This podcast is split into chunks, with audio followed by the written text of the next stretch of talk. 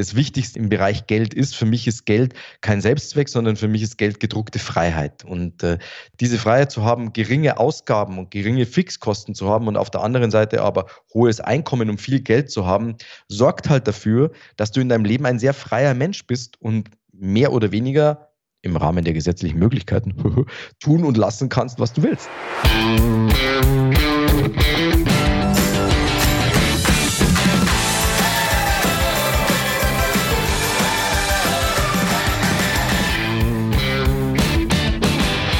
Geld allein ist auch eine Lösung. Wer den Finanzrocker Podcast schon länger hört, wird wissen, dass dieser Spruch genau passt. Gleichzeitig ist es auch der Titel vom neuen Buch von Mike Hager. Mike Hager ist bekannt geworden als Comedy-Studiotechniker Josef Nullinger auf dem Radiosender Antenne Bayern. Hinter dem Buch steckt aber auch die persönliche Geschichte von Mike, die doch etwas anders ist, als es der Titel vermuten lässt. Und damit heiße ich dich herzlich willkommen zu einer neuen Folge des Finanzrocker Podcasts. Mein Name ist Dani Kort und vor einigen Monaten habe ich das Buch Geld allein ist auch eine Lösung vom Verlag zugeschickt bekommen. Ich muss gestehen, dass ich vorher weder den Namen Mike Hager noch Josef Nullinger kannte. Das hat das wirklich lesenswerte und unterhaltsame Spiegel-Bestsellerbuch mittlerweile geändert. Deshalb wollte ich die Geschichte von Mike auch unbedingt im Podcast vorstellen. Im Interview sprechen wir über seinen spannenden Weg, wie ihn die Zeit mit den Schulden bis heute beeinflusst. Außerdem verrät er die drei Hebel, mit denen er sich innerhalb kurzer Zeit ein großes Vermögen aufbauen konnte. Mit Mike spreche ich auch über seine Immobilieninvestments und warum er der Meinung ist, dass ein Immobilienkauf unter bestimmten Kriterien zu jeder Marktlage sinnvoll ist. Zuletzt geht Mike noch auf das Thema NFT, also Non-Fungible Tokens ein, das seiner Meinung nach the next big thing ist und in der Zukunft eine zentrale Rolle einnehmen wird. Du siehst, ein spannendes Interview mit vielen Themen und jeder Menge neuem Input. Und damit würde ich sagen, gehen wir ab zum Interview und ich wünsche dir ganz viel Spaß mit unserem Gespräch. Meine Leitung geht heute wieder in die bayerische Landeshauptstadt München. Heute spreche ich mit Mike Hager und er ist Radiomoderator, Comedian und Buchautor. Und in seinem neuesten Buch Geld allein ist auch eine Lösung, erzählt er seine Geschichte vom Schuldner zum Millionär. Darüber wollen wir heute im Detail sprechen. Aber erstmal sage ich herzlich willkommen im Finanzrocker Podcast, Mike. Hallo Daniel, schön, dass ich da sein darf. Ja, freut mich, dass du gleich zugesagt hast, denn ich habe dein Buch ja in den letzten Wochen gelesen und es ist auch schon vor ein paar Monaten rausgekommen. Und ich muss sagen, auch wenn ich diese ganzen Geldanlage- und Finanztipps schon oft gelesen und gehört habe und auch selber erzählt habe, hat mich deine Geschichte doch wirklich fasziniert und auch wirklich gut unterhalten. Wie kommt denn das Buch bisher an? Äh, super, es ist äh, sofort ein Spiegel-Bestseller geworden, verkauft sich und ich, ich kriege jeden Tag E-Mails von Lesern, die es gelesen haben und sagen, wow, krass, hat mir total geholfen. Ich kriege extrem viel lustigerweise das Feedback von Menschen, die sagen, ich habe in den letzten zehn Jahren zwei Bücher gelesen und ja. deins habe ich auf zwei Tage durchgelesen. Äh, ich habe das Gefühl, dass das Buch sehr viele Nichtleser zu Gernlesern gemacht hat, was für mich als Leseratte und Bücherliebhaber natürlich äh, eine ganz große Ehre ist. Ja, ja, aber man merkt es eben auch. Du bist da mit dem Herzen dabei gewesen und mit deiner wirklich unterhaltsamen Art und Weise hast du da auch wirklich ein sehr, sehr unterhaltsames, kurzweiliges Buch geschrieben. Dankeschön, Dankeschön. Da freue ich mich echt. Mein Ziel war und ist immer noch so vielen Menschen wie möglich zu zeigen, dass es jeder schaffen kann, in Deutschland ein Vermögen aufzubauen und vor allem, wie das geht. Und mhm. das habe ich versucht, so kondensiert und so unterhaltsam wie möglich in dieses Buch reinzupacken. Mhm. Ja, dann lass uns doch mal so ein bisschen über deine Geschichte äh, sprechen. Das fing ja um die Jahrtausendwende an, dass du dich das erste Mal so mit Börse beschäftigt hast. Wie ist es denn dazu gekommen? Es war ganz lustig, weil meine Eltern sind beide Lehrer und hatten mit Finanzen nie irgendwas zu tun. Und mhm. auf einmal hat mein Vater aus dem Nichts heraus gesagt, äh, da habe ich gerade, werde ich nie vergessen, ich bin gerade nach München gekommen, hatte gerade ein Konto aufgemacht und mein Vater sagt, äh, mach auch gleich ein Aktiendepot auf und kauf die Aktie. Wirklich, mein Vater ist abgespeichert bei mir als, als sehr gebildeter, sehr schlauer Mensch. Er spricht acht Sprachen und, und ich habe alles, was ich kann, von dem gelernt. Aber, aber Geld und, und Aktien und Börse, das habe ich überhaupt nicht mit ihm irgendwie auf einen Schirm, äh, unter einen Schirm bekommen. Hm. Und dementsprechend habe ich natürlich kein Depot eröffnet und auch die, diese Aktie nicht gekauft. Woraufhin der mich fünf Tage später anruft und sagt, hast du die Aktie gekauft? Und ich so, nein. Und er so, die hat sich verdoppelt, du Depp. Und ich so, hä? Woraufhin ich äh, dann ein Depot aufgemacht habe und, äh, und mich angefangen habe, so ein bisschen, wie du es halt als Anfänger machst, ne? Hm. Ähm, mit Börse zu beschäftigen ähm, und da so ein bisschen mal reinzuschauen. Es gab in der Schule auch mal ein Börsenspiel, da habe ich auch äh, ein bisschen mitgemacht, aber habe das damals irgendwie überhaupt nicht gecheckt und hatte auch überhaupt keine Faszination für mich. Aber da war es dann so, dass ich wirklich dann so einiges drüber gelesen habe und mal so das ein oder andere mit, mit kleinem Geld, weil viel hatte ich nicht, äh, an der Börse gekauft habe. Und da nahm dann das Unheil seinen Lauf, was sich dann später allerdings zu einem großen Heil oder als großes Heil herausgestellt hat. Wie so oft mit den Unheils im Leben. Ja, wenn du schon sagst, äh, die Aktie, die dein Vater dir empfohlen hat, ging dann ordentlich nach oben, dann merkt man natürlich, das war eine besondere Zeit. Das war nämlich so die Zeit, wo alles nach oben gegangen ist ja. am, am neuen Markt und da konnte man sehr schnell viel Geld verdienen, aber eben auch sehr viel Geld äh, verlieren. Und du hast ähm, tatsächlich einiges an Geld gewonnen. Wie kam das denn? Hm, das war dann wirklich so frage mich tatsächlich nicht mehr wie. Irgendwie bin ich vielleicht durch einen Studienkollegen, ich habe damals Lehramt Französisch-Englisch für Gymnasium studiert, mhm. ähm, bin dann später umgeschwenkt auf Kommunikationswissenschaft. Ähm, da hat irgendein Kollege, glaube ich, irgendwas gesagt, so hey, äh, es gibt da so einen asiatischen Penny Stock, ja, so, so eine Aktie, die nur ein paar Cent wert ist und dadurch, dass die ein paar Cent nur wert ist, kannst du da halt ein paar tausend Stück kaufen davon.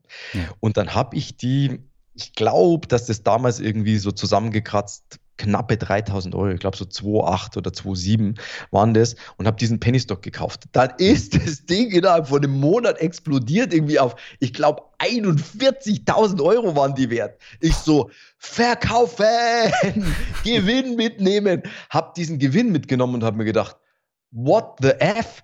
Das ist ja richtig krass.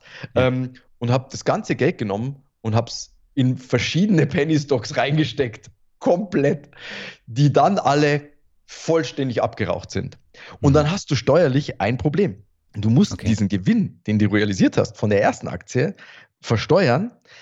Wenn du jetzt aber eine Aktie gekauft hast, die dann in den Keller geht und da unten im Keller verkaufst du sie, dann kannst du ganz easy diesen Verlust gegenrechnen. Hm. Nur, weißt du es eh, Börsenanfänger, die Hoffnung stirbt zuletzt. Ich habe immer gedacht, ja, die, die erholen sich schon wieder, die erholen sich schon wieder. Die haben sich aber natürlich nie erholt. Dementsprechend habe ich die aber auch nicht verkauft, hatte keinen Verlust zum Gegenrechnen, musste den Gewinn aus der ersten Aktie versteuern. Naja, und das Geld hatte ich in dem Moment nicht. Hm. Also ich glaube, du hattest ähm, über 30.000 Euro dann, nee, 41 hattest du gesagt, ne? Äh, 35.000 äh, Euro Schulden war es, weil das war nur die eine Komponente von den 35.000 Euro Schulden.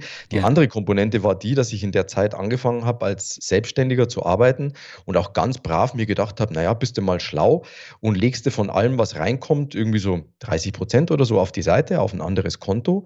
Ähm, und als dann die Steuer fällig wurde, hat der Steuerberater zu mir gesagt, ähm, jetzt wird die Steuer fällig. Sage ich, super, habe ich. Sagt mhm. er ja und die gleiche Summe nochmal aus Vorauszahlung, als Vorauszahlung fürs kommende Jahr. Und ich so, ja. Äh, hä, was? Als Vorauszahlung fürs kommende Jahr? Ich, ich habe ja das kommende Jahr noch gar nicht gearbeitet. Sagt er, ja, das ist, äh, das ist aber egal, Sie müssen es trotzdem zahlen. Und dann saß ich auf der Bank und habe gesagt, äh, übrigens die Bank, bei der ich dieses Konto gar nicht so lang zuvor eröffnet hatte, und habe gesagt, äh, würden Sie mir bitte 35.000 Euro leihen? Ich hätte da ein paar Steuerschulden zu bezahlen. Und was hat die Bank dann gesagt? Ja, es war ganz lustig, weil ich war ja finanziell so ahnungslos. Der hat dann gesagt, ja, haben Sie denn Sicherheiten? Ich so, was sind denn Sicherheiten? Ich wusste nicht, was Sicherheiten sind. Mhm. Sagt er, ja, zum Beispiel ein Auto. Sage ich, äh, ich habe ein Auto. Ganz, ganz freudig erregt darüber, dass ich sagen kann, dass ich eine Sicherheit habe. Sagt er, was ist denn das für ein Auto? Sag ich, ein Golf. Sagt er, wie alt ist denn der? Sag ich, zwölf Jahre. Sagt er, ja, das ist ja keine Sicherheit. ich so, äh, äh, ja, äh, also, aber ich, ich wirklich, ich, schauen Sie, ich verdiene Geld. Ja, ich habe ja Geld verdient. Ich arbeite brav und ich werde das auch so schnell wie möglich zurückzahlen, was ich dann auch gemacht habe. Ähm, und der hat mir damals dann das Geld geliehen, tatsächlich, ja. Mhm. Das heißt, da hast du dann Glück gehabt.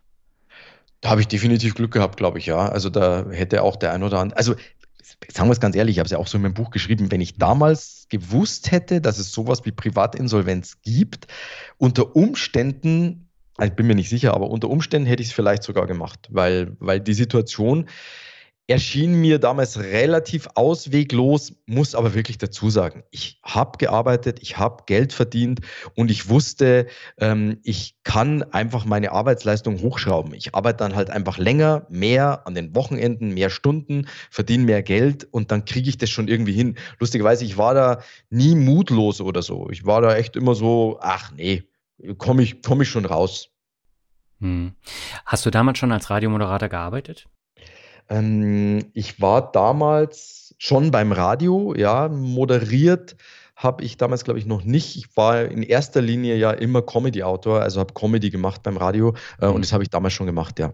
Und das auf selbstständiger Basis? Das ist auf selbstständiger Basis, genau. Hm. Und gerade bei der Selbstständigkeit, da gibt's ja gerade, wie du es geschildert hast, mit den Steuern immer die Herausforderung, wo viele blind dann reingeraten, so wie du eben auch, dass du zum einen halt die Steuern nachzahlen musst, wenn du mehr verdient mhm. hast, aber auch vorauszahlen. Und die Vorauszahlung mhm. wird ja dann immer angepasst auf das, was du vorher verdient hast. Und das bricht ja. vielen nach zwei, drei Jahren das Genick. Ja, für mich immer noch vom System her hm. vollständig nicht nachvollziehbar. Ich, ich, also ich verstehe dieses System nicht, weil das, das kann ja eigentlich gar nicht funktionieren. Weil du, weil du musst ja eigentlich dann sozusagen in deinem ersten Jahr fast 100 Prozent aller Einnahmen zurücklegen und wovon willst du denn dann leben? Ne? Ja. Also irgendwie dieses System hat sich mir bis heute nicht erschlossen. Mhm. Ja, man muss da tatsächlich dann von Anfang an darauf achten und die Steuergelder dann auch zurücklegen, damit es dann auch äh, funktioniert. Und äh, mir ging's Haar genauso, wobei ich das tatsächlich dann immer zurückgelegt habe und äh, da bin ich heute dankbar, dass ich gleich so angefangen habe. Ja, da warst du damals definitiv schlauer und gebildeter als ich, was mich zu dem immer, zu der immer gleichen Aussage bringt. Äh, Finanzen ist halt ganz viel einfach auch Wissen. Ähm, ja. Und dieses Wissen bewahrt dich einerseits vor vielem und ermöglicht dir natürlich auch vieles, ne? Hm. Was haben die Schulden denn mit dir gemacht? Hast du dann irgendwas geändert in deiner Beziehung zum Geld oder äh, wie sah das, wie das aus? Heiliger Bimbam und was ich geändert habe in meinem Leben. Für mich war das damals ein Trauma. Volle hm. Pulle. Ich war echt traumatisiert so einen Berg Schulden plötzlich zu haben und zu sagen, wow, jetzt muss ich die zurückzahlen, das hat bei mir dazu geführt, dass ich extrem viel gearbeitet habe. Mhm. Äh, so viel, dass ich später leider dann kurz vorm Burnout war, mich echt eine Ärztin aus dem Verkehr gezogen hat und gesagt hat, alle ihre Burnout-Marker sind auf dunkelrot, weil ich durch dieses Trauma aus diesem äh, Film, ich muss alles, ich muss jeden Auftrag annehmen, ich muss jeden Euro verdienen, ich muss alles machen, äh, mhm. nicht mehr rausgekommen bin. Das einerseits. Und andererseits das ist das, was ich vorhin meinte, das war der Beginn des großen Unheils, aber der auch zugleich der Beginn des großen Heils. Ja. Ähm, ich habe halt gelernt, mit Geld umzugehen. Ich habe in der Zeit meine Ausgaben massiv runtergeschraubt und habe gelernt, wie das geht und bin bei diesen massiv runtergeschraubten Ausgaben sehr lange Zeit geblieben und habe das, was Menschen gemeinhin gerne als Lebensstandard bezeichnen, ich habe meinen Lebensstandard immer viele Jahre hinter meinem Einkommen hinterhergezogen und habe ihn eigentlich nie bis zum heutigen Tage meinem Einkommen oder meinem Vermögen, so wie man es in Deutschland macht, mit großer Wohnung, großem Auto, großem Haus, großem alles, angepasst. Ich bin, ich bin da immer eher vorsichtig und klein geblieben auf eine Art und Weise, äh, was, was mich natürlich immer sehr frei gemacht hat und was für mich auch das Wichtigste am, im Bereich Geld ist. Für mich ist Geld kein Selbstzweck, sondern für mich ist Geld gedruckte Freiheit. Und äh, diese, diese Freiheit zu haben, geringe Ausgaben und geringe Fixkosten zu haben und auf der anderen Seite aber hohes Einkommen und viel Geld zu haben, sorgt halt dafür, dass du in deinem Leben ein sehr freier Mensch bist und mehr oder weniger im Rahmen der gesetzlichen Möglichkeiten tun und lassen kannst, was du willst. Ja. Weißt du, du sitzt halt dann bei einem Auftraggeber, der sagt, ja, die Zusammenarbeit wird in Zukunft so aussehen und du sagst, nee, die Zusammenarbeit wird in Zukunft nicht so aussehen, weil wir werden nicht mehr zusammenarbeiten. Ich brauche sie nämlich nicht. Mhm. Ja, das ist die Freiheit, die du dir damit erarbeitest. Das ist ja auch wichtig. Und ja. ähm, ich stelle mir das aber ziemlich schwer vor, wenn du jetzt dann so einen Kredit hast in Höhe von 35.000 Euro und äh, du musst dann mehr arbeiten, du musst tatsächlich dann auch mehr erwirtschaften. Da kannst du ja gar keine großen Sprünge machen. Da ist es so, viele stecken da den Kopf in den Sand und resignieren. Wie hast du denn den Weg daraus geschafft?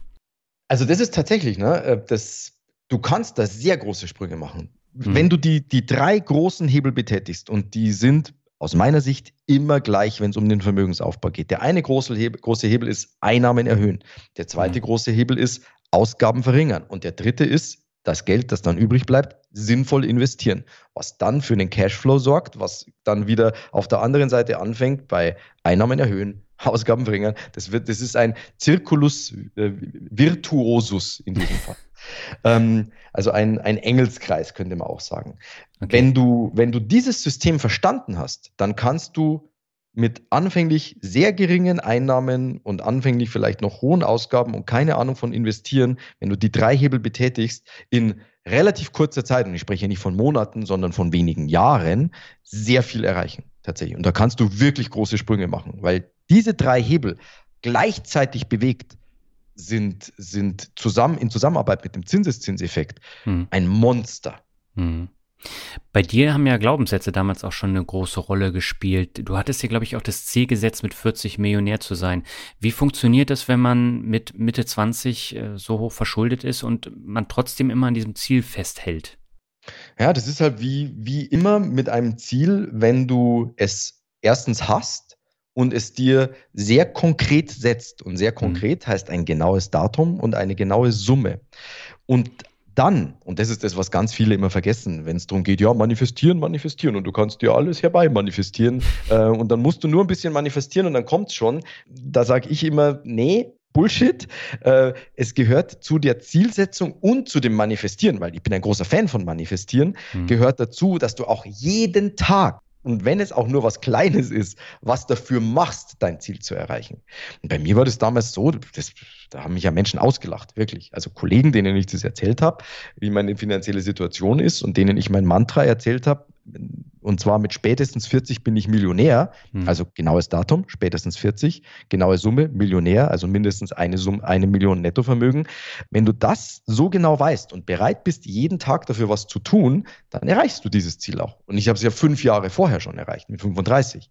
Ähm, hm. Ähm, nur du darfst an dich glauben, du darfst jeden Tag was dafür tun und äh, du solltest dich nicht von dem Gelächter der anderen beeindrucken lassen. Mhm. Das heißt, wie viele Jahre hast du insgesamt gebraucht, bis du die Schulden getilgt hattest und dann dieses Vermögen aufgebaut hast? Die Schulden gingen tatsächlich sehr schnell, weil ich extrem viel gearbeitet habe und, mhm. und extrem äh, meinen mein Lebensstandard runtergeschraubt habe. Ich hatte damals, glaube ich, pff, wahrscheinlich Fixkosten im Monat von, wenn überhaupt, 400 Euro. Wenn mhm. überhaupt. Das, also das ging einfach extrem schnell und zur ersten Million, ich habe ich hab mich immer wieder mal hingesetzt und habe es versucht so, so hinzukriegen, aber so dieses, was gemeinhin immer wieder kolportiert wird, diese sieben Jahre rum, äh, die waren es ungefähr bei mir. Hm.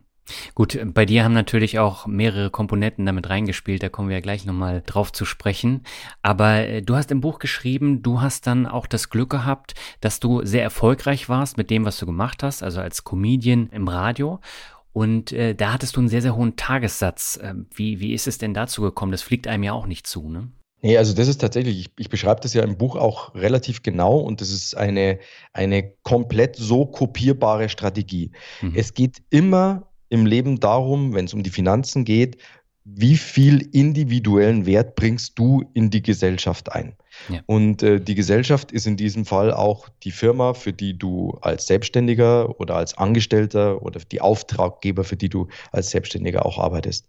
Mhm. Und wenn du da hergehst und erhöhst einfach immer wieder nach und nach deinen Wert, indem ja. du dir eben nicht Gedanken machst, einmal im Jahr, ah, okay, äh, jetzt nehme ich hier die Feiertage des nächsten Jahres und schaue, wie ich meine Urlaubstage so plane, dass ich alle Brückentage am besten ausnutze, in Klammern, das ist gut für mich, sondern mhm. wie du stattdessen schaust, hey, wo kann die Firma Geld sparen? Wo kann ich der Firma neue Kunden bringen? Wo kann ich innerhalb der Firma auf diese Art und Weise meinen Wert für meinen Vorgesetzten, für den Geschäftsführer und am Schluss für die Gesellschafter oder wie auch immer die Firmenstruktur ist, so erhöhen, dass es eine, ein Automatismus ist, dass du nach einem halben Jahr, nach einem Jahr wieder zu einem Gehalts- oder, oder ähm, Gagengespräch gehst und sagst, passen Sie auf, ich habe das und das und das und das für die Firma gemacht, hm. vielleicht sogar quantifizierbar, das hat das und das und das und das an Zahlen gebracht, ich habe für so und so viel mehr Umsatz gesorgt, vom Hintergrund all dessen um wie viel mehr können wir denn mein Gehalt erhöhen? Das ist auch hier, wie mit Geld. Das sind am Anfang mal vielleicht irgendwie 20, 50 Euro Tagessatz oder 100, mhm. 200 Euro mehr im Monat.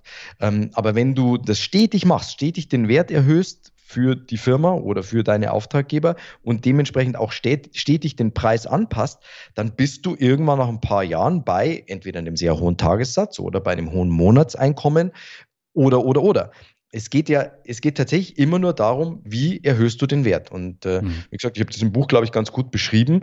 Ähm, ja. Ich bin, bin da reingekommen mit einem sehr niedrigen Tagessatz. Also ich war da wirklich äh, unterstes äh, Mitglied, äh, Mitglied der, des untersten Endes der Nahrungskette. Mhm. Ähm, habe dann aber mich nach oben gearbeitet und zwar eben genau mit diesem System zu schauen, was kann ich der Firma bringen. Mhm. Und ähm, ja, das würde ich, würde ich jedem raten, weil dann, da kannst du sehr weit kommen im Leben. Und mhm. wenn parallel dazu kannst du natürlich als Angestellter auch außerhalb deiner Arbeit, also ich sage immer, ein Acht-Stunden-Tag ist ein Halbtagsjob, äh, kannst du natürlich auch, wenn die Hütte brennt und du hast Schulden zurückzuzahlen, aber auch wenn du sagst, hey, ich will wirklich was reißen, hast du dann nachher noch locker äh, vier bis sechs Stunden zur Verfügung, in denen du das Problem einer Gruppe lösen kannst, eine Nische finden kannst. Äh, und immer wenn du ein Problem lösen kannst, hast du ein Business. Also immer wenn du ein Problem finden kannst in der Gesellschaft, das du lösen kannst, hast du ein Business äh, und kannst dir da natürlich parallel dazu ähm, auch was aufbauen. Hm. Das heißt, der Humankapitalhebel, der ist eigentlich der größte. Definitiv. Das ist du, da gibt es auch Studien dazu. Es, nichts hat eine höhere Rendite als das Investment in dich selbst, in hm. deine Aus-, Fort- und Weiterbildung. Mhm. Und das, diesen Hebel, den kann jeder von uns benutzen. Mhm. Ja, wobei, wenn du eine Familie hast, dann äh, fällt es natürlich deutlich schwerer, äh, da nach der Arbeit dann auch noch äh, sich zu fokussieren. Es geht auch, aber es ist natürlich dann wirklich Durchhaltevermögen gefragt. Klar, und auch hier, es ist halt eine Frage der Zielsetzung. Mhm. Und wenn du weißt, dass gibt es ja diesen, diesen schönen und auch unschönen Satz, äh, ein paar Jahre Scheiße fressen und bis ans Ende deiner Tage Champagner saufen. Mhm. Wenn du weißt, dass es halt einfach nur ein paar Jahre sind, in denen du jetzt mal in Anführungszeichen Scheiße fressen musst, ja. ähm, dann kommst du da auch leichter durch. Und das ist halt auch Make or Break.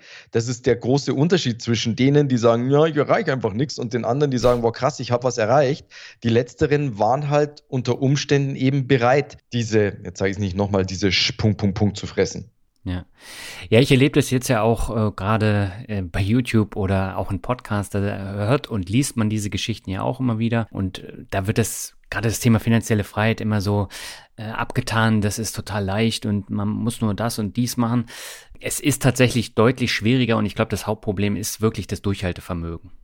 Ja, ich bringe es immer auf diese einfache, ich bringe es immer auf diese Formel runter. Finanzielle Freiheit zu erreichen ist leicht vom mhm. System her aber es ist in keiner Weise von heute auf morgen und in keiner Weise mühelos zu erreichen. Ja. Der Weg ist leicht, weil der, weil der Weg ist relativ klar. Hab den ja auch in meinem Buch beschrieben, den kann jeder nachgehen. Mhm. Aber zu sagen, ähm, auf dem Weg schiebt mich einer ähm, mit oder fahre ich mit dem Golfwagen, äh, nee, der Weg ist zu Fuß und der ist steinig und der ist bergauf und der ist über Treppen und der ist bergab und der ist mit Schluchten und mit, mit Abhängen. Ähm, es ist nicht mühelos, aber einfach mhm. ist es. Okay. Ähm, jetzt hast du dir ja an der Börse die Hände verbrannt. Welche Rolle haben denn Aktien äh, bzw. die Börse dabei gespielt, dass du zum Millionär geworden bist?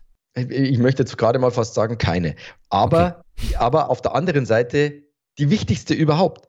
Weil dadurch, dass ich mir an der Börse so die Hände verbrannt habe, war für mich über viele Jahre hinweg ein Investment an der Börse ausgeschlossen. Mhm. Ich habe gesagt, das mache ich nicht mehr. Wozu hat es geführt? Es hat dazu geführt, dass ich in Immobilien investiert habe. Und mhm. das hat mich zum Millionär gemacht. Mhm. Ja, im Buch bezeichnest du Immobilien auch als Millionärsmacher. Mhm. Warum haben Immobilien denn eine so wichtige Rolle inne beim Reichwerden? Ganz einfach, ganz einfach. Wenn du heute 100.000 Euro in Aktien investieren möchtest, brauchst du 100.000 Euro. Wenn mhm. du heute 100.000 Euro in Immobilien investieren möchtest, brauchst du 10.000, 20.000, wenn du smart machst, vielleicht sogar gar nichts. Mhm. Und das ist der Hebel. Das ist ein Riesenunterschied, ob du erstmal 10, 20, 50, 100.000 Euro nach und nach über einen Sparplan über lange Zeit ansparst, um dann ein Investment zu haben in Höhe von 100.000 Euro, das dann mit 8 oder 9 Prozent rentiert, oder zu sagen, hey, ich habe hier 10 oder 20.000 Euro, kaufe mir damit ein Investment in eine Immobilie in Höhe von 100.000 Euro, das dann vielleicht nur mit 3, 4, 5 Prozent rentiert. Aber die Rendite aufs Eigenkapital ist halt so viel höher. Ich sage immer, spare Geld und kauf dir Einkommen. Mhm. Und mit Immobilien kaufst du dir Einkommen. Mhm. Jetzt ist ja so, ganz viele YouTuber, Blogger, Podcaster erzählen von dieser Hebelwirkung, die ja wirklich vorhanden ist. Und es ist natürlich auch ein tolles Instrument. Aber es kann einem, gerade wenn es beispielsweise zu Zinserhöhungen kommt, wirklich auch das Genick brechen. Ähm, wie bist du da vorgegangen? Ja, also ähm, nicht, wenn du weißt, was du tust. Und äh, da gibt es verschiedene Vorgehensweisen. Ja. Also meine Vorgehensweise damals war zum Beispiel, ich habe die erste Immobilie mit einem relativ, damals dann zusammengespart, mit einem relativ hohen Eigenkapitalanteil gekauft und mhm. sie selbst bewohnt.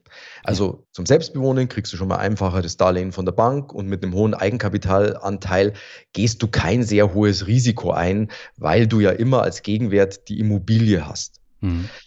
Später dann bin ich massiv runtergegangen vom Eigenkapitalanteil, weil ich ja Geld verdient habe, weil ich, ich konnte das Risiko einschätzen und ich war jung. Ja, wenn du mhm. jünger bist, wenn du Geld verdienst, hey, dann, dann ist es ein Risiko, wie jedes Investment, was dir mehr Rendite bringt als irgendwie 1, 2, 3 Prozent, ist es risikoreicher, aber das Risiko ist abschätzbar. Mhm. Und der Königsweg für später ist eigentlich zu sagen, hey, ich habe 20, 30, 50, 100.000 Euro auf der Bank und ich kaufe eine Immobilie für zum Beispiel 100.000 Euro und setze aber das Eigenkapital nicht ein. Hm. Ich sage zur Bank, hey, ich habe hier 100.000 Euro, ich könnte das Ding auch Cash kaufen, wenn ihr wollt, könnt ihr aber mit mir Geld verdienen. Dann leiht ihr mir die 100.000 Euro und ich kaufe die Immobilie davon. Deal? Sagen die Deal. Und welches Risiko gehst du ein bei einer Zinssteigerung? Das Risiko, dass du sagst, okay, äh, irgendwie dumm gelaufen, ich habe meinen Job verloren oder sonst irgendwas, äh, die Wohnung hat 100.000 Euro gekostet, ich habe hier 100.000 Euro auf dem Konto, dann schiebe ich es halt rüber. Mhm. Und am Arsch weg versteigert mir die dann keiner. Ja, das stimmt, aber ich erlebe es halt häufig, dass, äh, dass viele Immobilienkäufer dann nicht nur eine kaufen und hebeln, sondern mehrere und dann jonglieren. Und das sehe ich tatsächlich sehr kritisch. Ja, sehe ich auch kritisch. Du solltest es wirklich, du solltest wissen, was du da tust. Du mhm. solltest es anpassen auf dein Einkommen, du solltest es anpassen auf dein Eigenkapital und du solltest auch definitiv nicht einfach ungebildet und blind in den Immobilienmarkt reingehen und da, da wild rum investieren mit eine Hebeln, noch eine Hebeln, noch eine Hebeln. Mhm. Wobei die Banken da eh, muss man sagen, es gibt ja, gibt ja diverse Richtlinien. Äh, die meisten Banken schieben da auch relativ schnell einen, einen Riegel vor. Tendenziell ist es eher so, dass du so viel, wie du, wie du gerne hättest, wenn du in den gefährlichen Bereich reingehen möchtest, von den Banken gar nicht als Darlehen finanziert kriegst. Mhm. Jetzt hast du deine Immobilien ausgerechnet in München gekauft und äh, damals, als du sie gekauft hast, ich glaube 2006, da waren das noch ganz andere Immobilienzeiten und auch ganz andere Immobilienpreise in München. Ähm, würdest du nicht sagen, dass es ganz viel Glück war, dass du ausgerechnet in München da die Immobilien gekauft hast? Also ich sage immer, der gute alte Spruch von Seneca, Glück ist, wenn Vorbereitung auf Gelegenheit trifft. Mhm. Ich, ich, ich weigere mich, äh, das, was Menschen in ihrem Leben erreichen, als Glück abzutun, weil ich weiß, was ich dafür getan habe und ich weiß, was dazugehört. Und weißt, ich habe 2003 meine erste Immobilie in München gekauft mhm. und ich habe aber vor zwei Jahren die letzte Immobilie in München gekauft und kurz davor noch eine und kurz davor wieder eine und wieder. Ich habe die letzten äh, fast 20 Jahre durchgehend Immobilien in München gekauft und es ist immer wieder das Gleiche. Der Gewinn liegt im Einkauf. Und wenn du dich von diesem Glaubenssatz bestimmen lässt, dass du sagst, äh, der Markt ist zu teuer, mhm. Immobilien kann sich keiner mehr leisten, dann verweigerst du dich auch der Realität, dass du mit der richtigen Strategie und dem richtigen Wissen und Fleiß Immobilien finden kannst zu jeder Marktlage, die du günstig kaufen kannst. Wenn du weißt, mhm. wonach du suchst, wenn du weißt, wie du gut verhandelst und wenn du weißt, wie du mit den Banken umgehst. Ähm, mhm. Deswegen, ich, ich muss mich an dieser Stelle leider weigern, das als Glück zu bezeichnen. okay, aber ich glaube, bei der zweiten Wohnung, die du gekauft hast, die hast du für 99.000 Euro gekauft und der Wert mhm. äh, laut deinem Buch war dann äh, bei 550.000 innerhalb von wenigen Jahren. Das ist schon eine krasse Steigerung. Naja, wenige Jahre. Also ich habe sie 2005 gekauft, habe sie mhm. 13 Jahre später, glaube ich 2018, verkauft, mhm. ähm, habe sie gekauft für 99.000 Euro, habe in der Zeit auch nochmal roundabout 100.000 Euro Mieteinnahmen gehabt und habe sie dann verkauft für 555.000 Euro. Die mhm. lustige Schnapszahl übrigens deswegen, weil noch 55.000 Euro Darlehen drauf waren äh, mhm. und ich wollte eine halbe Million Cash. Und dementsprechend habe ich mir auch schön beim Verkauf Zeit gelassen, ein halbes Jahr, habe gewartet, bis der richtige Käufer kommt. Und äh, Mai, da könnte man jetzt sagen, Glück, aber weißt du, ich habe die Wohnung damals vermietet gekauft, dadurch mhm. konnte ich sie billiger kaufen. Sie war unrenoviert, extrem unrenoviert, dadurch war sie auch günstiger. Irgendwann ist der Mieter rausgegangen, ich habe die Wohnung renoviert, äh, ich habe geschaut, dass ich sie immer gut vermiete und ich habe sie zu einer Zeit in der die Marktlage gut war, als die, der Mieter dann ausgezogen war, leerstehend, eine renovierte Wohnung, schön gestaged natürlich auch, mhm. also schön eingerichtet für die Besichtigung, dann zu einem guten Preis verkauft. Also da ist schon viel Strategie mit dabei. Mhm. Deine ganzen Immobilien hast du aber alle in München oder hast du die noch außerhalb? Ausschließlich München. Ich, mhm. äh, das ist das, was ich den Menschen auch immer rate investiert dort, wo ihr euch auskennt und im Idealfall so nah wie möglich von dort, wo ihr wohnt, um einfach die Opportunitätskosten gering zu halten. Hm. Ja, ich hatte schon einen Gast im Podcast, der hat das ganz anders gemacht. Der hat dann wirklich im Osten gekauft, äh, mhm. vor allem in, in, Chemnitz und Umgebung. Das ist ja nun auch nicht äh, so die beste Lage. Und der hat ganz weit entfernt da äh, gewohnt mhm. und konnte sich trotzdem um alles kümmern, aber der hat auch gehebelt wie ein Bekloppter. Ja, also du, viele Wege führen nach Rom und es mhm. gibt ganz viele verschiedene Immobilienstrategien von Fix and Flip über Hebeln wie ein Weltmeister, über günstig im Osten kaufen und, und jede für sich gut gemacht funktioniert. Meine ist, ist in dem Fall halt eine andere. Mhm. Wie gehst du denn konkret bei der Immobilienauswahl vor? Funktioniert es noch, dass ich ins Internet gehe und bei ImmoScout gucke nach Wohnung oder hast du da eine andere Strategie? Ähm, es ist tatsächlich wie immer im Leben Diversifizierung. Es ist eine Mischung aus allem. Ich würde nie Dinge oder Plattformen wie ImmoScout oder ImmoNet oder ImmoWelt ähm, außen vor lassen. Mhm. Es gibt Menschen, die sagen, ähm, machen sie gar nicht mehr und da findest du nichts mehr. Äh, habe ich ganz das Gegenteil erlebt. Ich habe äh, hab einen, einen Lottogewinn an Immobilie bei ImmoScout gefunden und Ansonsten gehe ich halt mit diversen Strategien vor, von den ganzen Bekanntenkreis darüber informieren, was ich suche, wo ich suche, dass ich suche und zu welchem Preis ich suche, mhm. Äh, bis hin zu schauen, wer kennt Menschen, die Immobilien haben, die über die Komponenten verfügen, die ich für den Kauf brauche, äh, sodass sie günstig sind. Also da, da gibt es schon einige Strategien, die echt gut funktionieren. Hm. Und um die Verwaltung, Vermietung, da kümmerst du dich komplett selber drum?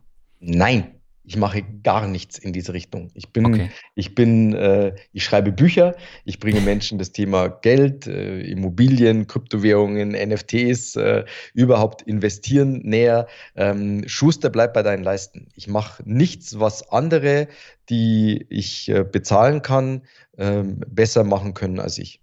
Mhm. Und das heißt, du hast dann eine Hausverwaltung, die sich darum kümmert oder wie, wie läuft es mhm. ab? Genau, also bei Eigentumswohnungen hast du in der Regel auf dem Haus eine Hausverwaltung drauf. Bei meinem Mehrfamilienhaus habe ich eine eigene Hausverwaltung drauf. Ähm, und dann habe ich für die Vermietung eine Mietverwaltung.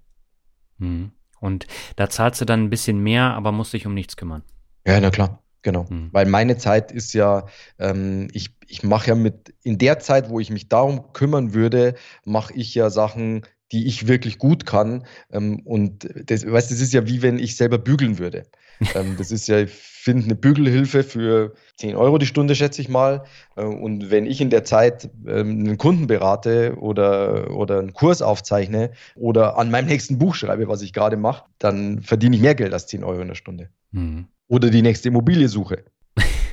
Wie viele Immobilien hast du jetzt? Ich habe in München um die 1000 Quadratmeter. Oh, das ist ja schon eine große Anzahl und äh, wenn die Immobilienpreise da noch so weiter wachsen, dann ist es natürlich auch sehr positiv für dein Vermögen. Ja, definitiv. Ja.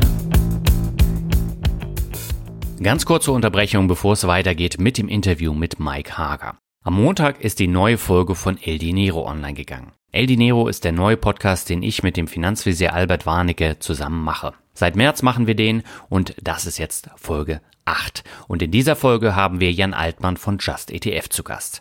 Es geht um die Frage, ob sich ETFs zu Tode siegen und ob es dadurch nicht zu neuen Problemen kommen kann. Wir hören mal ganz kurz rein in die Aussagen von Jan zum Thema Rente. Also wir sind in Deutschland, was die Altersvorsorge angeht, ja ein Versicherungsland und sicherlich auf dem Stand eines Entwicklungslandes verglichen mit anderen Ländern in Europa und speziell den USA. Da sind immer noch sehr hohe Kommissionen fällig, die Transparenz ist äußerst niedrig, die Flexibilität ist niedrig. Könnte man alles mit ein paar einfachen Gesetzen ändern? Es gibt überhaupt keinen Willen dazu, sehe ich auch nicht bei den etablierten Parteien im Moment. Das heißt, man muss sich irgendwie selber behelfen. Und wer diesen Mut aufbringt, das werden sicherlich nicht alle tun wollen.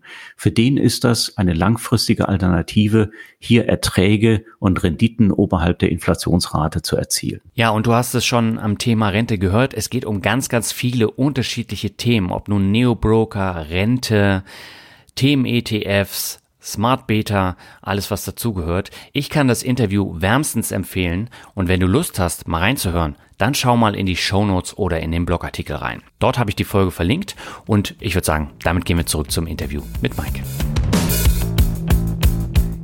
Und äh, du würdest jetzt tatsächlich trotz dieser gestiegenen Immobilienpreise nicht sagen, der Markt ist zu teuer und ich warte jetzt erstmal, sondern du würdest äh, jetzt, wenn sich die Möglichkeit ergibt, äh, wieder zuschlagen.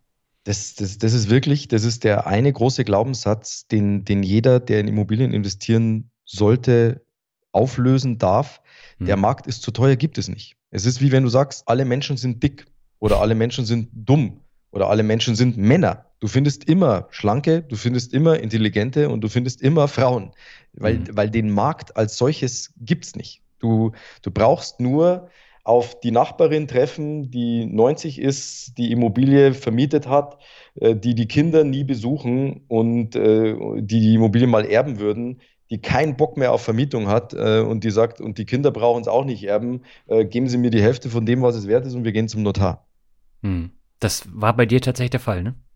Ähm, geht in die Richtung. Ja, die Geschichten sind, sind, in, sind ähnlich in, in so einer Richtung bei Schnäppchenimmobilien, ja. Mhm. Wie sieht denn jetzt so generell deine Asset Allocation aus? Du hast diese 1000 vermieteten Quadratmeter Immobilie, ähm, aber welche Assets hast du darüber hinaus? Immobilien, Aktien.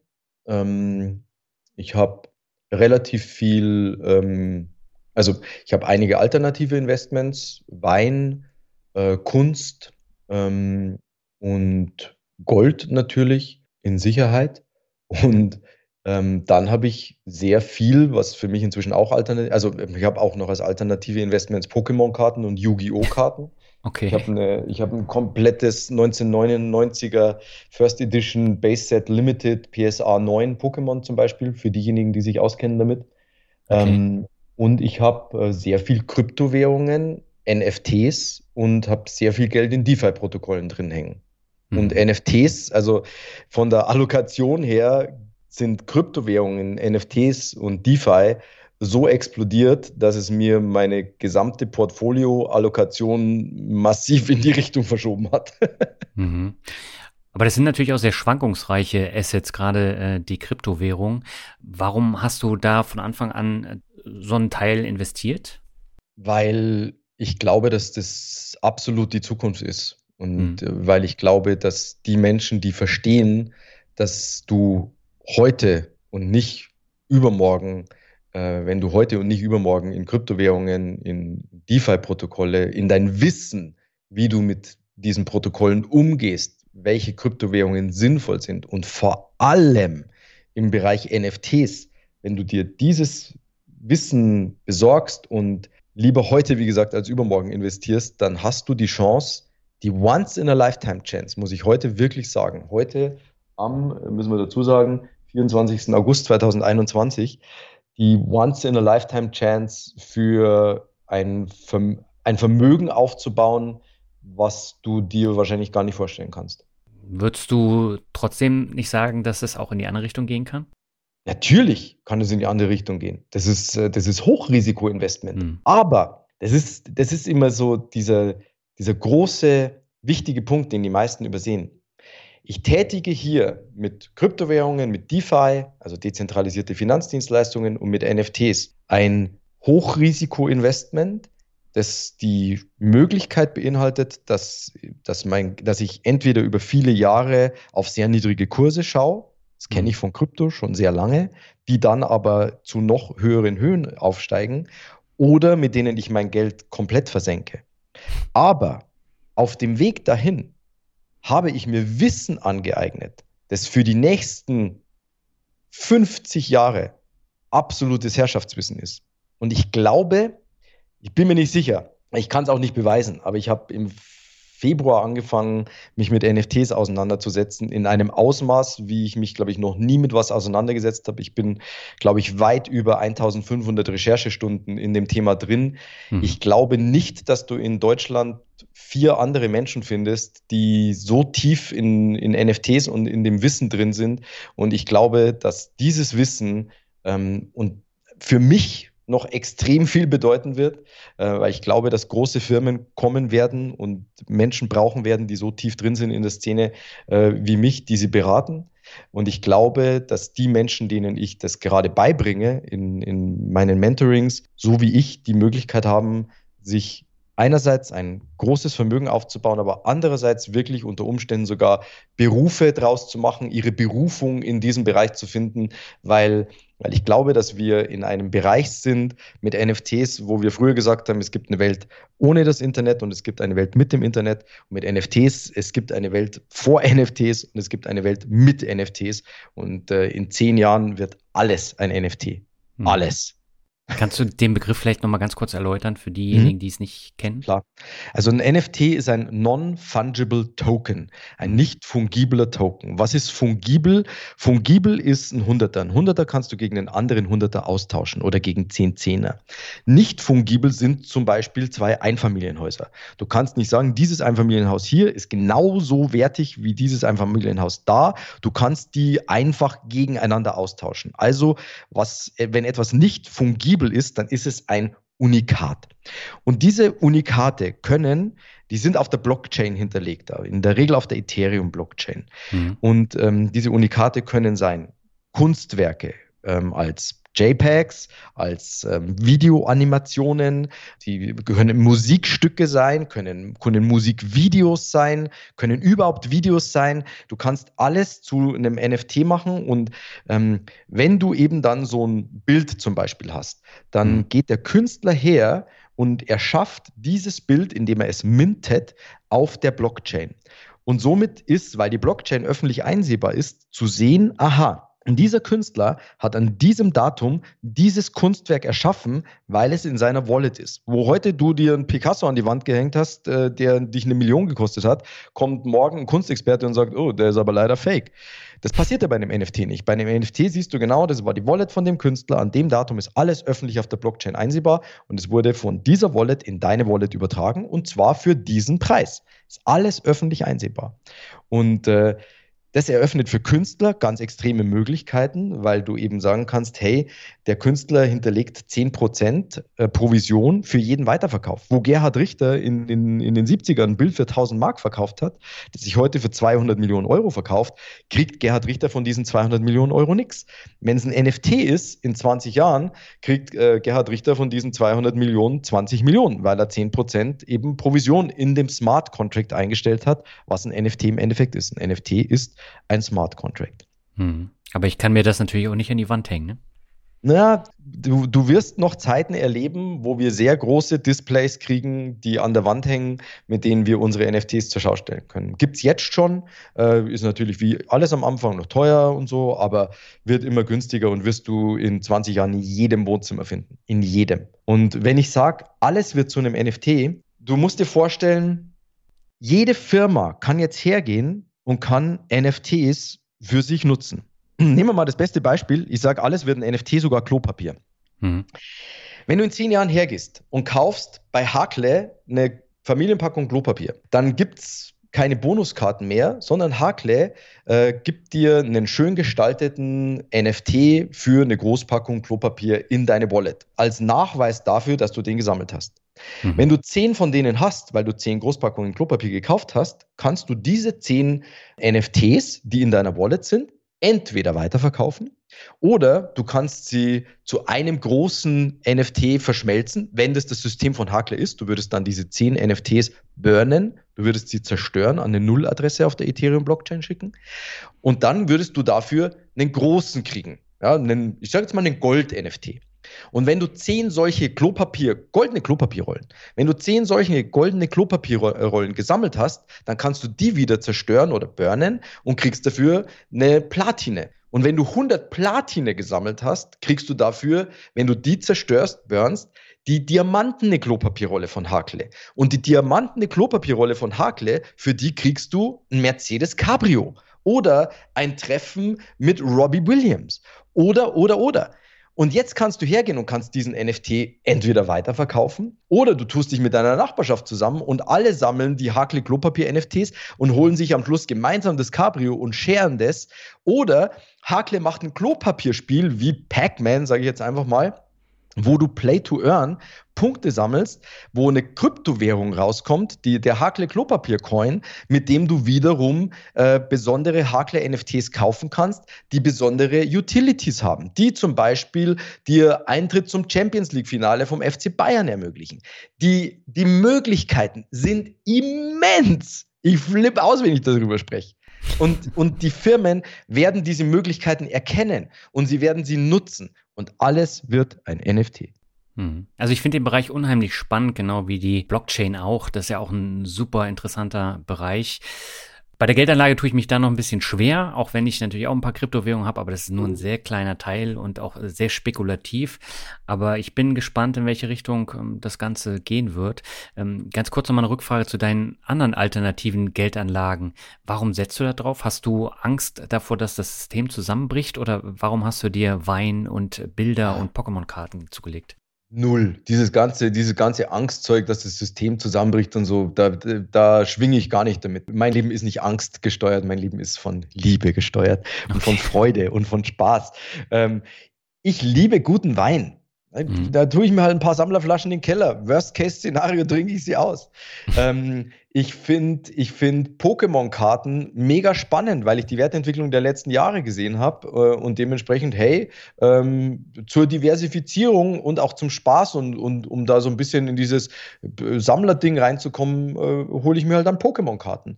Ähm, also ich, ich schaue halt, mich interessiert alles, was mit Geld zu tun hat und mich, mich interessiert alles, wo eine potenzielle Wertsteigerung drin ist. Äh, und Kunst kaufe ich mir, weil ich Kunst liebe.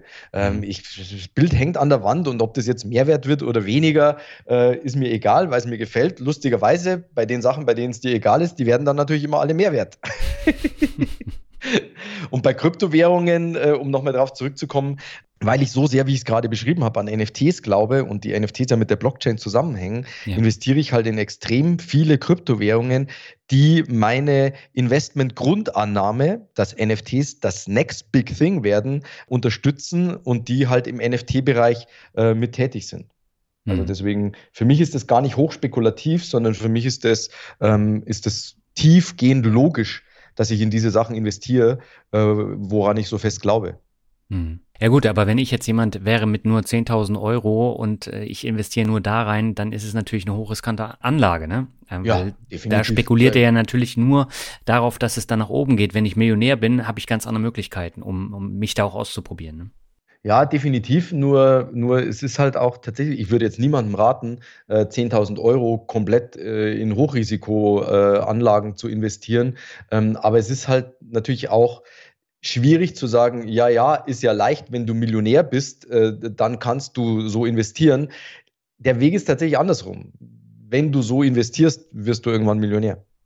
Also ja, so das kann durchaus Sinn, sein, muss aber nicht. Ne? Nee, nee, musst du nicht. Aber äh, so investierst im Sinn von, dass du auch einen kleinen Teil deines Portfolios ja. in Hochrisiko-Investments reinsteckst und sagst, hey, der Teil, äh, wenn der weg ist, dann ist er weg, aber du hast ja ein hohes asymmetrisches Risiko. Du hast ja bei 2000 Euro in, äh, in einem potenziell schnell und oder hochsteigenden Bereich, hast du das Risiko, 2000 Euro zu verlieren. Du hast aber die Chance, Faktor X rauszuholen. Mhm. Ja, gut. Also um Himmels Willen, ne? ich, ich stifte hier keinen zur Zockerei an. Mir geht es nur darum, dass in ein gut diversifiziertes Portfolio gehören aus meiner Sicht auch ein paar Hochrisiko-Investments mit rein. Absolut, da bin ich ganz deiner Meinung. Aber äh, es gibt natürlich auch Leute, die dann auf Penny Stocks, so wie du eben auch, setzen, weil sie meinen, äh, das steigt dann, haben sich aber gar nicht informiert. Und dann kommt immer das bei raus, äh, was nicht sein sollte, dass sie nämlich viel Geld verlieren. Ja, das unterschreibe ich dir zu 100 Prozent. Und mhm. äh, bei mir ist es tatsächlich auch so, wenn ich äh, so jemanden am Telefon habe und sich für mein, für mein Mentoring interessiert, ähm, so jemanden nehme ich nicht mit rein. Mhm. Ja, davon gibt es halt sehr, sehr viele. Und äh, ich versuche immer, äh, da auch darauf aufmerksam zu machen. Also ich kenne so viele Menschen, die dann sagen, ja, ich will auch mit Aktien reich werden, ich habe aber keinen Bock, mich darum zu kümmern. Sag mal, welche Aktien ich kaufen soll. Also ich, ich, ich kann da nichts sagen, weil jeder nee. hat andere Vorlieben und achtet auf andere Kennzahlen. Und das muss man selber wissen. Und man kann ja keinen keinen Tipp geben, dass man morgen dann reich wird. Also das ist ja Quatsch. Ja, äh, also unterschreibe ich dir zu 1000 Prozent und mhm. es ist eh so, ne? wenn, wenn jemand um die Ecke kommt und sagt, ich möchte schnell reich werden, dann kannst du dir sicher sein, dass derjenige nicht reich wird und zwar mhm. nie. Reich werden, also ganz abgesehen davon, dass du es für dich selber erstmal mit einer Zahl definieren solltest, ja. reich werden ist immer die Entscheidung zwischen einem Sprint, den so Menschen wählen wollen, die sagen, ich will nichts dafür tun, wasche mich aber, mach mich nicht nass, ähm, mhm. ich will schnell reich werden und einem Marathon. Bei dem Sprint hast du praktisch die Garantie, dass du nicht ankommst. Und bei dem Marathon wiederum hast du praktisch die Garantie, dass du ankommst. Mhm. Auf was für Aktien setzt du persönlich? Ähm, ich persönlich habe nur noch ganz wenig Einzelwerte. Ähm, Nestlé, BioNTech, Bibi Biotech. Mhm. Nur noch drei, aber du hast ETFs da noch im Portfolio. Ähm, ich habe relativ viel ETFs aufgelöst, weil ich relativ viel in NFTs investiert habe. Okay. Das ist aber dann schon so ein bisschen Zockerei. Also das ist nach meinem Empfinden. Also nach meinem Empfinden nicht. Äh, wie gesagt, ich bin, ich bin da so tief drin und ich habe mich so sehr mit der Materie beschäftigt. Und es kann sein, dass meine Grundannahme falsch liegt. Mhm. Aber meine Grundannahme könnte auch falsch liegen, wenn ich auf Immobilien setze. Meine Grundanlage könnte auch falsch liegen, wenn ich auf, ähm, auf Aktien setze. Meine Grundanlage kann immer falsch liegen, meine Grundannahme. Aber meine Grundannahme für NFTs ähm, ist in mir drin so betonhart, felsenfest verankert, dass wenn, also erstens bin ich da immer noch mit Geld rein, dass wenn es bei jemand anderem ist, ändert sich in meinem Leben gar nichts. Mhm. Ähm, aber ich bin da mit, ich bin da so informiert rein, dass ich glaube, dass ich weiß, was ich da tue. Ich glaub's. Ich drücke dir auf jeden Fall die Daumen dabei. Ich finde es sehr interessant, Danke. dass du als Millionär immer noch in deiner eigenen Zwei-Zimmer-Wohnung lebst. Warum bist du nicht umgezogen in ein Haus? Das kannst du dir problemlos leisten. Ja, das stimmt tatsächlich. Und äh, wir denken auch gerade immer wieder mal drüber nach.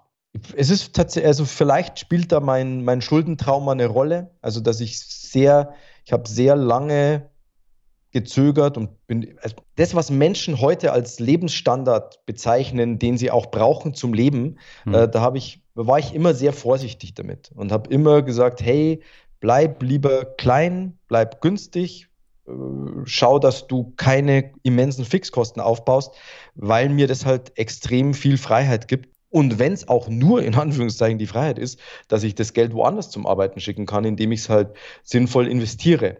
Mhm. Ähm, aber tatsächlich wir sind fürs nächste Jahr am Überlegen, mal was Größeres zu nehmen, weil es langsam aber sicher auch wirtschaftlich Sinn ergibt, mit, mit zwei Büros, vielleicht mit einem kleinen YouTube-Studio äh, mit dazu eingerichtet. Ähm, also langsam aber sicher äh, ergibt es wahrscheinlich Sinn, äh, aus der Wohnung rauszugehen.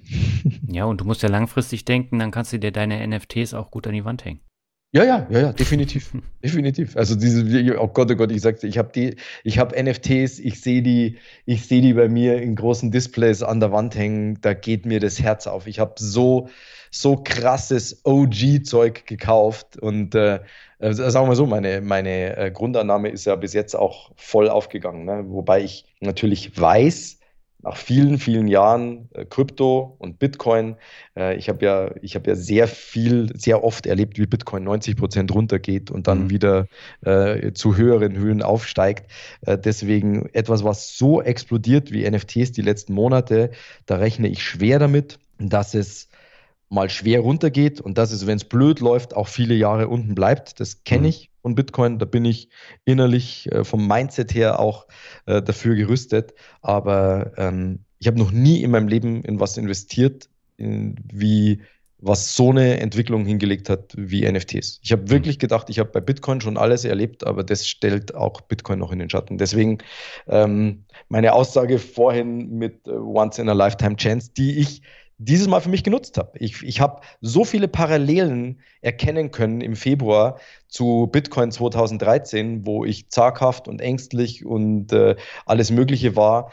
Äh, ich habe das äh, wie einen Wink vom Universum gesehen, äh, der zu mir gesagt hat, hey Mike, 2013 hast noch den einen oder anderen Fehler gemacht, jetzt schauen wir mal, ob du daraus gelernt hast, äh, machst dieses Mal richtig und äh, Stand heute habe ich es dieses Mal richtig gemacht.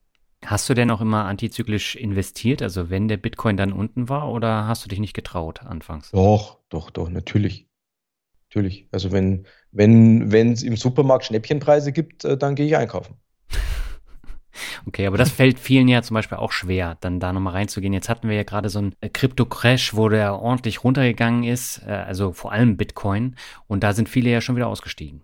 Ja, da habe ich schön eingekauft. Aber auch Ether eingekauft. Ja. Äh, also das ist ja die eine Sache, wenn du dir als Investor nicht, nicht lernst, äh, dann, dann wird es eh schwierig. Also das, das Mindset braucht man halt. Ne? Deswegen, hm. wenn, wenn NFTs crashen, dann weiß ich genau, welche Stücke ich zum Schnäppchenpreis einkaufe. Da habe ich schon eine Liste. Hm. Okay, und, und wie kauft man die NFTs? Äh, du installierst dir eine Chrome Browser Extension, die heißt MetaMask. Das ist eine Wallet ja. Und auf diese Metamask überweist du dir von deiner Börse, wo du Fiat einzahlst und zum Beispiel Ether dafür kaufst, zum Beispiel Ether.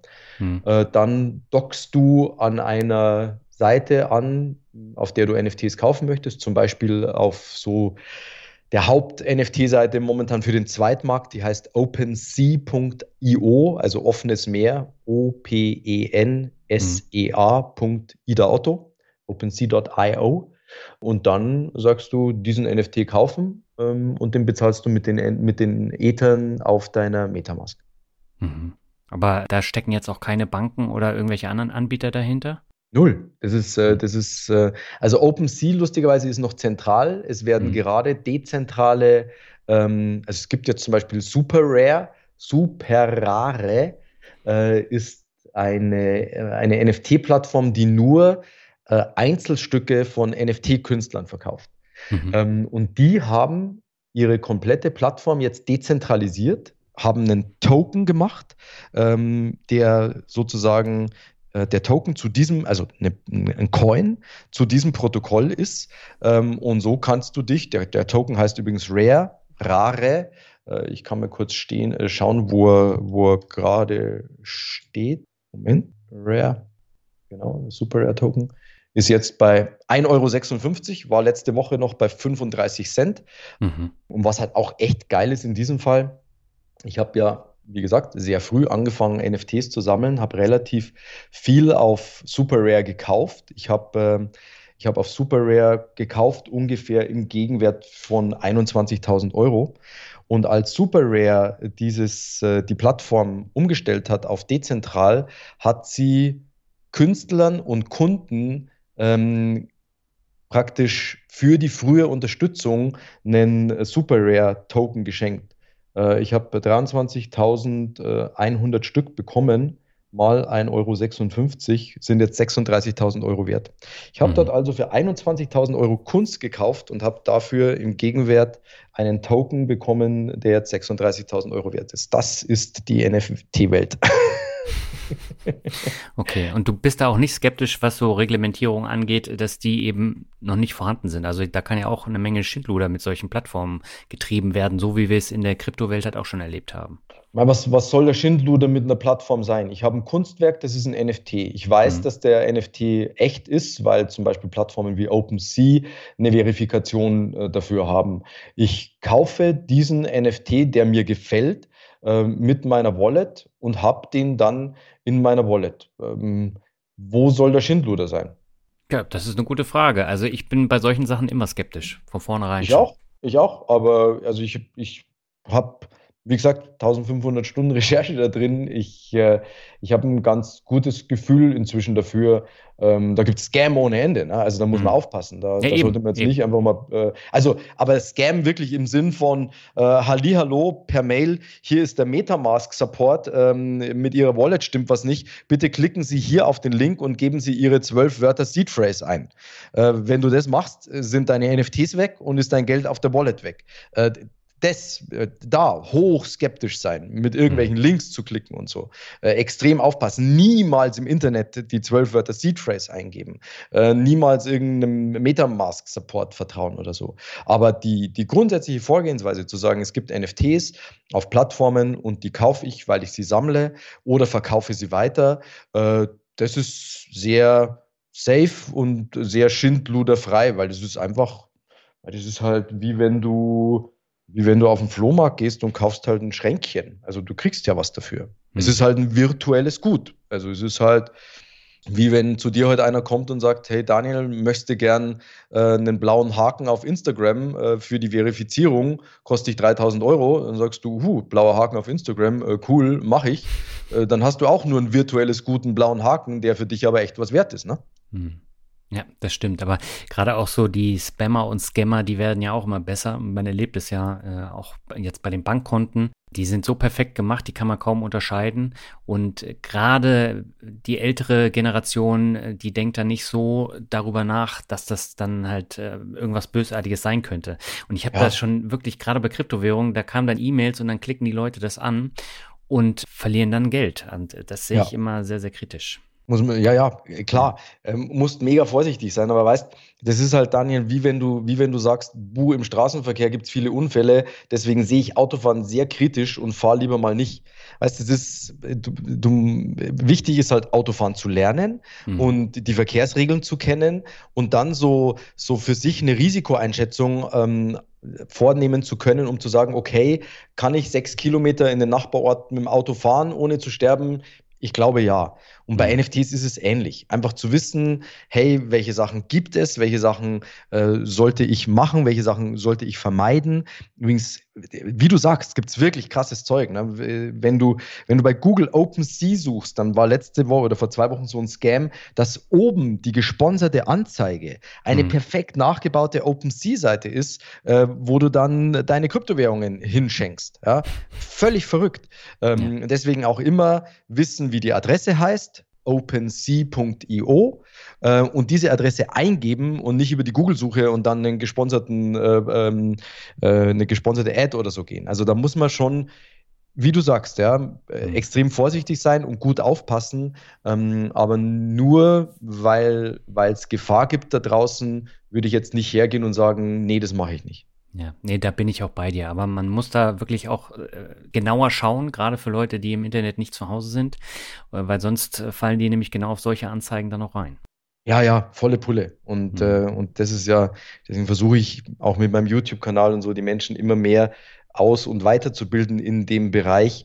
Ähm, und gerade Daniel, wenn du sagst, jemand, der im Internet nicht zu Hause ist, ähm, so alt kannst du gar nicht sein, dass du äh, heutzutage es dir noch leisten kannst, nicht im Internet zu Hause zu sein. Also meine älteste Teilnehmerin im Money Mentoring, die eine Metamask installiert hat, die äh, NFTs kauft, die äh, Kryptowährungen kauft, ist 80 Jahre.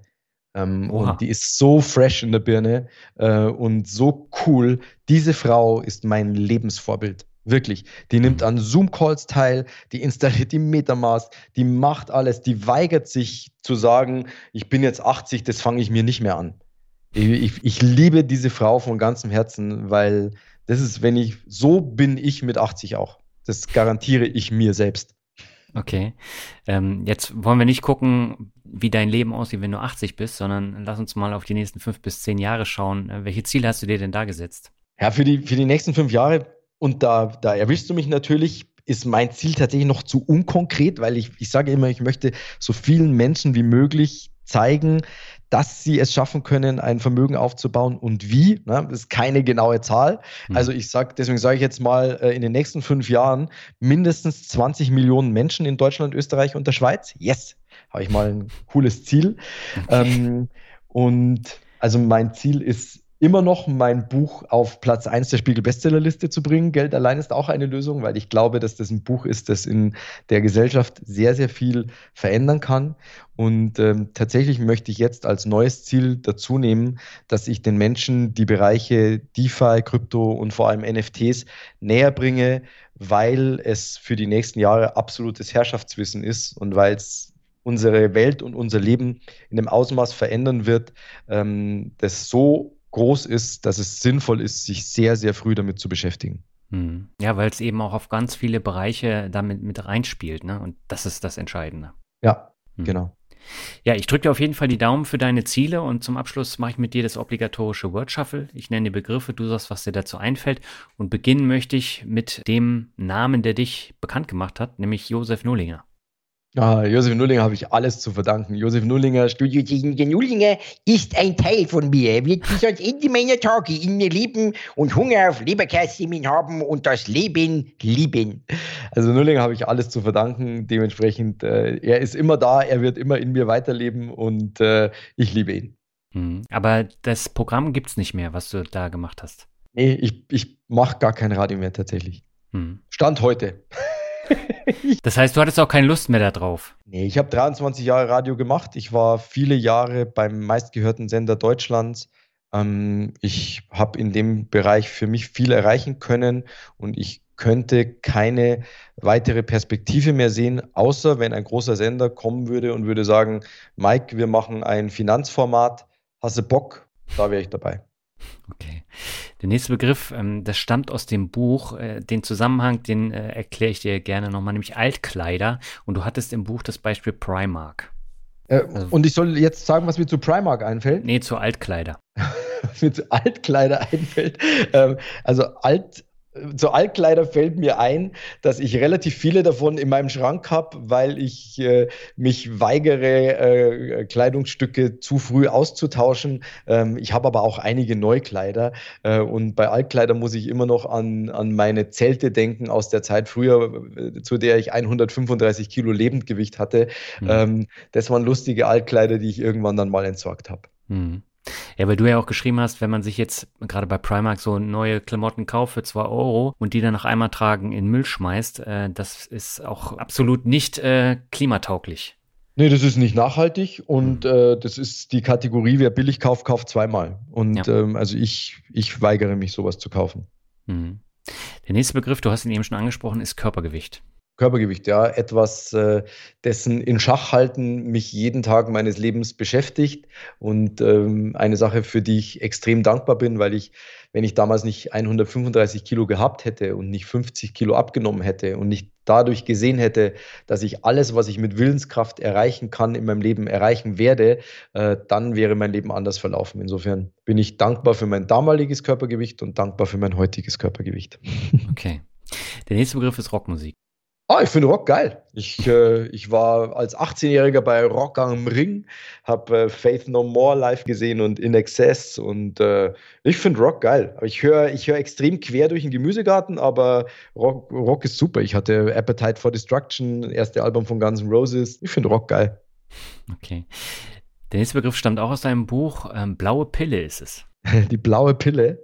Äh, also die blaue Pille, da gibt es zwei. Äh, da gibt es einmal die Viagra-blaue Pille und einmal gibt es äh, von Matrix die rote und die blaue Pille.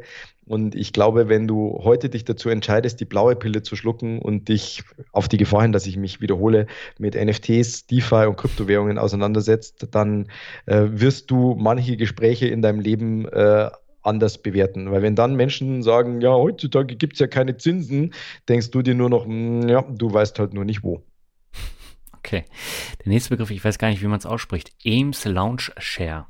Der, der Eames Lounge Chair Eames. ist mein aller, allerliebstes Möbelstück. Ist ein, ist ein Stuhl, der wurde von äh, Herrn Eames designt in den 50er Jahren äh, oder 60er.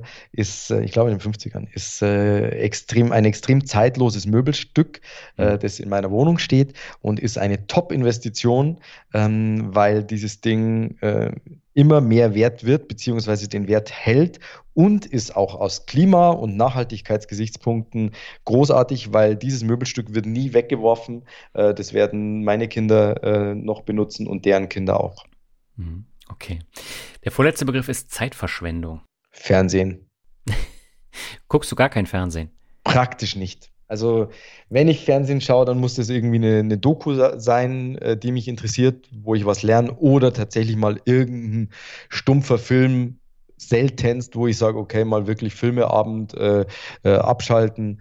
Äh, aber Fernsehen ist bei mir, wenn, wenn, wenn du den Fernseher in meiner Wohnung abhängen würdest, würde ich es wahrscheinlich erst in fünf Monaten merken, dass den jemand abgenommen hat.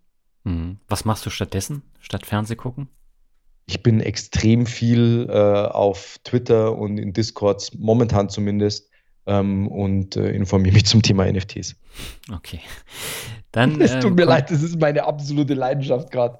ja, man merkt das. Ähm, dann komme ich zum letzten Begriff, das ist Glück. Glück ist, wenn Vorbereitung auf Gelegenheit trifft. Und äh, wir haben alle Möglichkeiten an der Hand, uns so gut vorzubereiten, dass wir die Möglichkeiten, die Gelegenheiten dann nicht nur erkennen, sondern sie auch ergreifen, sodass danach ganz viele Menschen über uns sagen, wir hatten Glück, aber we know it better. Sehr schön. Maika, vielen Dank für das sehr interessante Interview. Ich glaube, das Thema NFT hatte ich tatsächlich noch gar nicht im Podcast. Das heißt, es ist auch eine Premiere. Und äh, der Blick über den Tellerrand ist da ja auch immer wichtig. Ja, super. Freue mich total, Daniel, auch dass, dass du so interessiert an dem allem bist. Und äh, ich bedanke mich, dass ich hier sein durfte. Ich finde den Podcast großartig und finde toll, was du für die, für die finanzielle Bildung in unserer Gesellschaft tust. Das freut mich zu hören. Vielen Dank. Ja, soweit das Interview mit Mike Hager. Das Thema NFTs hatte ich ursprünglich gar nicht für die Folge eingeplant, sondern das hat sich erst im Gespräch ergeben. Ich persönlich halte das für ein enorm gehyptes Thema, das sich zumindest für mich allenfalls für eine ganz kleine Anlage eignet. Momentan sind es auch nur wenige NFTs, die eine solch extreme Wertsteigerung erhalten. Da muss man sich erstmal genau einarbeiten, denn das alles ist schon sehr komplex und natürlich auch sehr riskant, wenn man sich damit nicht auskennt. Aber es bietet tatsächlich auch einige Chancen, wie Mike im Interview gesagt hat. Das ist ähnlich wie in der Zeit vor dem ersten Krypto-Hype 2017. Da waren die Chancen natürlich auch deutlich größer als die Risiken, weil wenn man jetzt reingeht und der Bitcoin hat einen Wert von 50.000 Dollar, dann ist natürlich was anderes, als äh, wenn der Bitcoin jetzt nur 1000 Dollar Wert hat. Und da muss jeder für sich entscheiden, wie viel Risiko er da eingehen möchte. Ich persönlich gehe da nur ein geringes Risiko ein. Nach dem Interview habe ich mich mal verstärkt mit dem Thema NFTs beschäftigt, einfach um das Gesagte nachvollziehen zu können. Denn ich kann ja nicht sagen, es handelt sich um einen Hype und dann komme ich nicht mit Fakten um die Ecke. Und äh, einen Tag nach dem Gespräch mit Mike gab Visa bekannt, dass sie einen der beliebten Cyberpunk-NFTs für über 150.000 Dollar gekauft hat. Die neue Zürcher Zeitung titelte daraufhin Visa führt NFT in den Mainstream. Im August haben sich generell die NFT-Verkäufe auf der größten angesprochenen NFT-Plattform OpenSea verzehnfacht. Allein im August wurden 1,9 Milliarden Dollar umgesetzt. Zum Vergleich, das Volumen lag im Januar 2021 bei nur 8 Millionen Dollar und im Mai bei 148 Millionen Dollar. Dieser extreme Anstieg zeigt den Hype um NFTs sehr anschaulich. Noch ein paar Worte zur größten NFT-Plattform OpenSea.io. In einer Serie B Finanzierungsrunde hat der Marktplatz jetzt 100 Millionen Dollar aufgenommen, was zeigt, dass Investoren das Thema auch für wichtig halten und für eins der kommenden Trendthemen. Das Startup wird jetzt mit 1,5 Milliarden Euro bewertet und ist damit das neueste Mitglied im Club der Krypto-Einhörner. Einhorn heißt, die Bewertung liegt über einer Milliarde Euro. Dann werden Startups in der Regel als Einhorn bezeichnet. Und ja, man kann sagen, so ist es beileibe keine kleine Kryptoklitsche mehr, sondern eine wertvolle Plattform. Wenn du jetzt mehr darüber erfahren willst, dann schau mal in den Shownotes oder im Blogartikel vorbei. Dort habe ich die besprochenen Plattformen, Aussagen und entsprechenden Zahlen verlinkt. Ja, und bevor wir jetzt zum Ende kommen, habe ich noch zwei Bewertungen. Die erste stammt von Tabos und er schreibt tolle Finanzbildung. Ich höre den Podcast schon seit Jahren und habe mich nun endlich durchgerungen, eine Bewertung zu hinterlassen. Verdient hätte Daniel dies schon viel eher. Danke dir für deine Mühen. Ja, Tabos, ich danke dir, dass du dich endlich durchgerungen hast, mir eine Bewertung zu geben und äh, freut mich natürlich, dass dir der Podcast so gefällt. Vielen Dank. So, und die zweite Bewertung stammt von Nina und sie schreibt, bester Finanzpodcast ever. Hallo Daniel, nach knapp zwei Jahren wird es höchste Zeit für eine Bewertung bzw. höchste Zeit Danke zu sagen. Ich gehöre zu den 20 Prozent deiner weiblichen Hörerinnen und wie von Axel Ritt kürzlich bemängelt, zum möglicherweise ähnlich kleinen Anteil der Rock- bzw. Metal-Fans. Allerdings nicht aus der Kuttenfraktion. Durch den Wechsel in die Selbstständigkeit war ich gezwungen, mich mit dem Schreckgespenst Finanzen auseinanderzusetzen. Nachdem ich dank Madame Moneypenny meine Berührungsängste ablegen konnte, bin ich schnell bei deinem und Alberts Content gelandet. Und aus dem Hassthema wurde ein Lieblingsthema. Auch deinem vielfältigen Input ist es zu verdanken, dass ich nicht nur keine Angst mehr vor Altersarmut habe, sondern auch auf viele andere Themen neugierig geworden bin und mein Wissen in dem Bereich enorm ausbauen konnte. Ich schätze deine ruhige, vernünftige Art und die faire und natürliche Interviewführung. Man hört dir einfach gerne zu. Auch die Einblicke in andere Bereiche, sei es die Musikbranche oder Pokémon-Karten, finde ich hochinteressant, auch wenn sie nichts mit meinem Leben zu tun haben. Der Finanzrocker Podcast ist ein toller Mix aus Finanzthemen und Lebensentwürfen, die immer wieder neue Denkanstöße geben. Und wer sich hier über die Werbung beschwert, hat vielleicht nie über den Tellerrand seines Angestellten-Daseins geschaut. Von mir gibt es ein fettes Lob und beide Daumen hoch. Mach weiter so, Nina. Ja, liebe Nina, ich danke dir herzlich für die wirklich tolle Bewertung und es freut mich wirklich ungemein, dass aus dem Hassthema Finanzen ein Lieblingsthema wurde, weil ich glaube, das ist die Grundlage für den finanziellen Erfolg und auch für den Vermögensaufbau. Bei mir war das ja ähnlich. Ich habe Finanzen genauso gehasst und es hat sich dann über die Jahre zu einem Lieblingsthema entwickelt und ja, mittlerweile mache ich schon seit sechs Jahren diesen Podcast und äh, bin wirklich froh, dass sich bei mir das Hassthema auch gedreht hat und zu einem Lieblingsthema wurde. Ja, an dieser Stelle nochmal herzlichen Dank, dass ihr den Finanzrocker Podcast mit Bewertung bei iTunes oder Apple Podcasts unterstützt habt. Wenn du noch keine Bewertung abgegeben hast und mich auch unterstützen möchtest, dann freue ich mich sehr über eine Bewertung bei Apple Podcasts. Ja, und damit bin ich jetzt am Ende dieser Folge angekommen. Die nächste Folge gibt es in zwei Wochen zu hören und bis dahin wünsche ich dir alles Gute und sag ciao.